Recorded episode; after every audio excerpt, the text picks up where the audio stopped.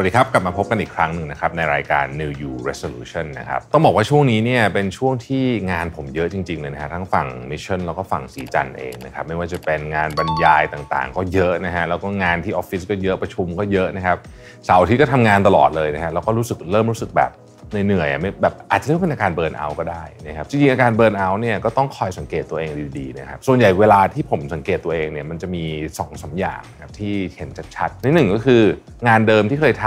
ำใช้เวลานานขึ้น อีกการหนึ่งก็คือว่ารู้สึกเหนื่อยตลอดเวลาทั้งทั้งที่นอนพอแล้ว อีกอันหนึ่งที่ชัดเจนก็คือว่าพฤติกรรมเรื่องธรรมดาธรรมดา เช่นการกินการอะไรแบบนี้มันเปลี่ยนไป นี่ก็ใกล้ๆจะกลางปีแล้วนะฮะนี่ไตรมาสที่ 2 แล้วเนี่ยมันมีชื่อเรียกด้วยนะฮะอาการช่วงที่มีมาประมาณใกล้ๆกลางปีเนะเรียกว่า mid year burnout นะฮะเพราะว่าช่วงต้นปีเนี่ยเราจะมีความตื่นตัวเยอะนะฮะแล้วก็มีแรงเยอะกับเรื่องทำงานเรื่องส่วนตัวเรื่องต่างๆ แต่พอทำมา 5-6 เดือนเนี่ยนะครับมันก็เริ่มเหนื่อยบวกความเหนื่อยบวกความเครียดบางคนผลอาจจะยังไม่ค่อยดีนะฮะ เราก็เลยเบิร์นเอานั่นเอง ที่เรียกว่า mid year burn out ซึ่งจริงการรู้ทันอารมณ์และอาการของตัวเองเนี่ยเป็นเรื่องที่สำคัญมากๆเลยนะครับมันเกี่ยวข้องกับความสุขของเราเยอะมากจริง ๆ ถ้าใครสงสัยนะฮะว่าตัวเองกำลังเบิร์นเอาอยู่หรือเปล่านะครับสามารถไปทำแบบสอบถามได้นะครับแบบทดสอบบนเว็บไซต์ได้นะครับโอ้โหเดี๋ยวนี้มีทุกอย่างจริงๆนะครับลองเซิร์ชคำว่า burn out self test นะครับมีหลากหลายเว็บไซต์เลยทีเดียวนะครับ โดยบางเว็บเนี่ยพอเราตอบคำถามเสร็จเนี่ยเราก็จะเห็นคะแนนที่เขาคำนวณมาให้นะครับ ว่าตอนเนี้ย เราเรียกว่าอยู่ในเกณฑ์แล้วกันนะของการ burnout หรือเปล่า หรือว่าเราเสี่ยงที่จะ burnout นะครับมีความเสี่ยงนะฮะอันนี้ต้องบอกว่าเป็นการประเมินเบื้องต้นเท่านั้นนะมันก็คงไม่ได้เป็นแบบ exact science ขนาดนั้นต้องใช้คำนี้นะครับสำหรับตัวผมเนี่ยพอรู้สึกว่าแหมเริ่มมีอาการ burnout เนี่ยก็จะรู้สึกว่าตัวเองเนี่ยทำงานได้แย่ลงจริงๆนะฮะคือสมาธิลดลงคุยกับใครแล้วมันเหมือนโฟกัสไม่ค่อยได้ สมองตื้อนะครับบางทีไองานที่แบบปกติก็คิดออกดีอะคิดไม่ออกนะฮะ แล้วก็ไม่ค่อยอยากจะทำงานด้วยพูดจริงนะฮะเป็นอาการแบบเหมือนกึ่งกึ่งๆจะขี้เกียจประมาณนี้นะฮะคือแน่นอนในเรื่องมันส่งผลกระทบกับงานด้วยนะครับแล้วก็ส่งผลกระทบคนอื่นที่อยู่รอบตัวเราด้วยเนี่ยมันยังส่งผลกระทบต่อร่างกายด้วยนะครับในที่สุดถ้าเกิดเป็นแบบนี้เนี่ยเราก็ยิ่งเหนื่อยนะครับเหนื่อยเหนื่อยล้าแต่กลับบ้านนอนไม่หลับอะนะฮะก็อาจจะเป็นอาการนี้หรือนอนแล้วตื่นตอนกลางคืนเยอะอะไรแบบนี้นะครับแต่ก็ปฏิเสธไม่ได้หรอกครับว่าเราก็มีงานที่ต้องทำทุกวันนะฮะเพราะฉะนั้นเนี่ยก็คงจะต้องหลีกหนีงานเนี่ยยากเพราะฉะนั้นมันจัดการกับเรื่องเบิร์นเอาอาจจะง่ายกว่านะครับ อย่างแรกเลยเนี่ยคือต้องลดความตึงของชีวิตหน่อยนะฮะหรือว่าความเครียดของชีวิตหน่อยหนึ่งบางจังหวะเนี่ยถ้าเกิดว่ามันรู้สึกเหนื่อยเกินไปนะฮะเราก็คงต้องแบบเหมือนต้องต้องผ่อนคลายบ้างนะครับลักษณะก็อาจจะคล้ายๆแบบชีตเดย์นะฮะหรือว่า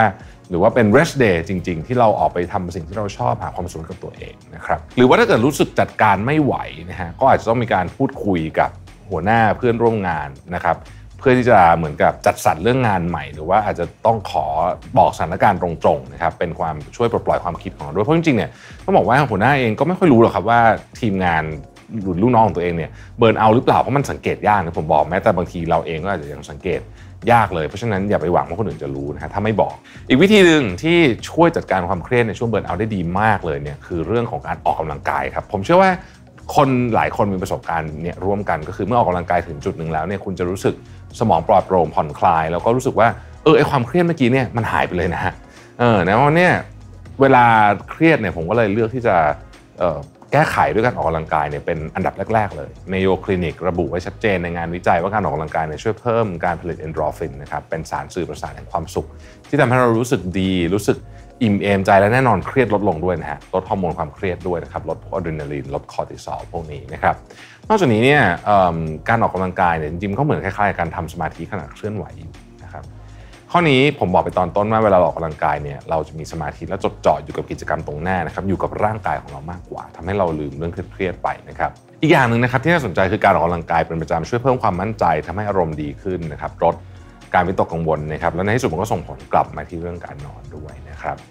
อย่างที่เคยเล่าไปใน EP ก่อนๆเนี่ยเรื่องสมองนะฮะการออกกำลังกายมีส่วนสำคัญมากเกี่ยวกับการทำงานของสมองนะครับไม่ว่าจะเป็นเรื่องของความคิดนะครับความจำการวิเคราะห์ต่างๆนะครับ แล้วก็ช่วยให้คนที่อ่อนล้าแบบช่วง burnout เนี่ยสามารถกลับมาโฟกัสและใช้สมองในการคิดงานในสิ่งต่างๆ ได้ดีขึ้นด้วยนะครับซึ่งสิ่งน่าสนใจเกี่ยวกับประเด็นนี้ก็คือว่ามันมีงานวิจัยในช่วงหลังที่ออกมาว่า แม้แต่กระทั่งโรคที่เกี่ยวข้องกับสมอง เช่นโรคความจำเสื่อมหรือว่าอัลไซเมอร์เนี่ยวิถีชีวิตคือการกินและการออกกำลังกายเนี่ยส่งผลเช่นกัน แต่ว่าทุกอย่างก็ฟังดูเหมือนควรทำน่าทำนะเราก็รู้อยู่แล้วแหละว่าเป็นเรื่องที่ดีนะฮะแต่สิ่งที่ยากที่สุดคืออะไรรู้ไหมครับ นั่นก็คือการลุกขึ้นมาออกกำลังกายนั่นเองนะครับ โดยส่วนตัวเนี่ยผมมีวิธีการกระตุ้นตัวเองให้ลุกขึ้นมาออกกำลังกายในวันเครียดๆเลยอย่างแรกคือเริ่มต้นแบบเบาๆก่อนนะครับนะฮะก็คือแบบไม่ต้องทำอะไรที่มันรู้สึกว่าต้องต้องเหนื่อยนะฮะเพราะว่าสมองจะคิดไปก่อนนะครับเช่น อาจจะยืดเส้นยืดสายนะครับเล่นโยคะสักหน่อยหนึ่งนะฮะแล้วก็ค่อยๆเพิ่มความหนักไป หรือว่าถ้าเกิดเดินก็เดินชิวๆนะฮะไม่ต้องอะไรอะไรมาก อย่างที่ 2 คือลองเปลี่ยนสภาพแวดล้อมดูบ้างไม่งั้นมันก็เบื่อนะฮะ มนุษย์เราก็จะมีความเบื่อ วันไหนอากาศดีๆเนี่ยนะครับ ถ้าเกิดว่าปกติเราวิ่งลู่เนี่ยก็ลองไปวิ่งในสวนดูนะฮะ วิ่งไปดูวิวไปไปเจอผู้คนที่หลากหลายบางทีก็สนุกมากขึ้นนะครับ หรือการหนึ่งที่ work มากคือชวนเพื่อนที่ชอบออกกำลังกายแบบเดียวกันไปออกกำลังกายด้วยกันนะฮะ การมีเพื่อนเนี่ยช่วยให้การออกกำลังกายประสบความสำเร็จมากขึ้นเยอะ เพราะว่าเราจะรู้สึกว่าเรามีแบบคำมั่นสัญญา มีภาระนะที่ต้องต้องไป จะหนีเพื่อนไปวิ่งนัด6โมงเช้าจะหนีก็กระไรอยู่นะครับ อันนี้ก็จะทำให้เราสนุกขึ้นมากขึ้นเยอะเลยนะฮะ แล้วก็จะทำให้เราอยากทำ กิจกรรมนั้นมากขึ้น อีกหนึ่งสิ่งที่สำคัญเวลาออกกำลังกายคือการหาอุปกรณ์ที่เหมาะสมนะครับจะทำให้เราออกกำลังกายก็สนุกและที่สำคัญกว่านั้นคือ จะไม่เจ็บปวดระหว่างออกกำลังกาย และลดความเสี่ยงในการเกิดอาการบาดเจ็บในการออกกำลังกายได้ด้วยซึ่งเป็นเรื่องที่สำคัญมาก เพราะว่าช่วงที่ผมเจ็บแบบมีอาการบาดเจ็บร่างกาย โดยเฉพาะขาเนี่ยนะครับเราไม่ได้ออกกำลังกายช่วงนั้นเพราะมันมันมันออกไม่ได้หมอห้ามเนี่ยโอ้โหทรมานมากเลยเพราะว่า เพราะว่า มันทำให้รู้สึกหงุดหงิดที่ที่ไม่สามารถทำออกกำลังกายได้เหมือนเดิมนะครับรองเท้าเป็นหนึ่งในอุปกรณ์ที่สำคัญมากๆนะฮะสำหรับคนที่ออกกำลังกายแทบทุกรูปแบบเลยถ้าเลือกผิดเนี่ยก็จะเกิดอาการไม่สบายเจ็บเท้าเท้ากัด หรืออาจจะลามไปถึงการเจ็บบางอย่างของร่างกายได้นะครับ ก็ยิ่งลดความอยากออกกำลังกายเข้าไปใหญ่นะฮะวันนี้ผมก็เลยเลือกรองเท้าตัวหนึ่งมานะครับนั่นคือรองเท้า v i n g นะครับรุ่น Elite รองเท้าแตะนะฮะสำหรับวิ่งมาราธอนแบบคีบที่มาพร้อมกับสายรัดด้านหลังนะครับต้องบอกว่า ผมไม่เคยคิดเลยนะว่ารองเท้าแตะจะไปวิ่งได้จนกระทั่งมาเจอ v i n g นี่แหละนะฮะรองเท้านี้ต้องบอกเลยว่าทำให้การวิ่งเนี่ยสนุกแล้วก็สบายขึ้นจริงๆนะครับช่วงนี้บางทีอากาศร้อนเราก็รู้สึกว่าเฮ้ยอยากลองใส่รองเท้าที่มันไม่ค่อยอับเท้าบ้างนะฮะแล้วก็พอใส่รองเท้าแตะสำหรับวิ่งเนี่ยนะครับก็ทำให้มันสบายเพราะว่าข้างหน้ามันเปิดโล่งนะฮะก็ทำให้เท้าสบายมากยิ่งขึ้นนะครับ